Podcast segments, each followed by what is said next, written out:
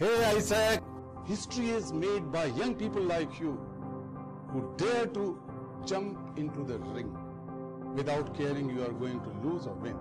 That's why you are AIESECers. That was Mr. Kailash Satyarthi, Nobel Peace Laureate of 2014. Great leaders are not born, they are made. They don't set out to become a leader, they set out to make a difference. Because it's not about the role, it's always about the goal.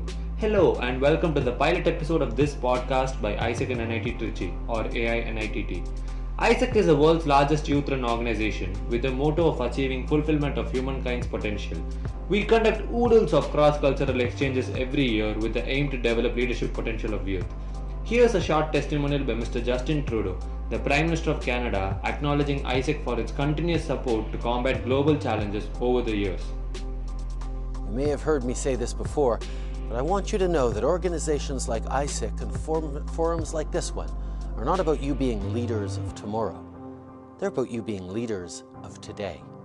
I commend you for your own work with international organizations and in combating climate change, alleviating poverty, and improving education systems. This podcast by us at AI NITT, well, this is not your daily dose of leadership content.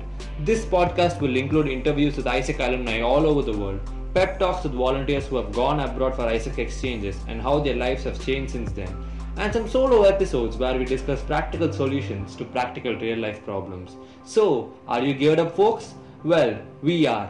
Let's delve into some podcasting and bring in some guests for our next episode. Until then, stay safe and stay tuned.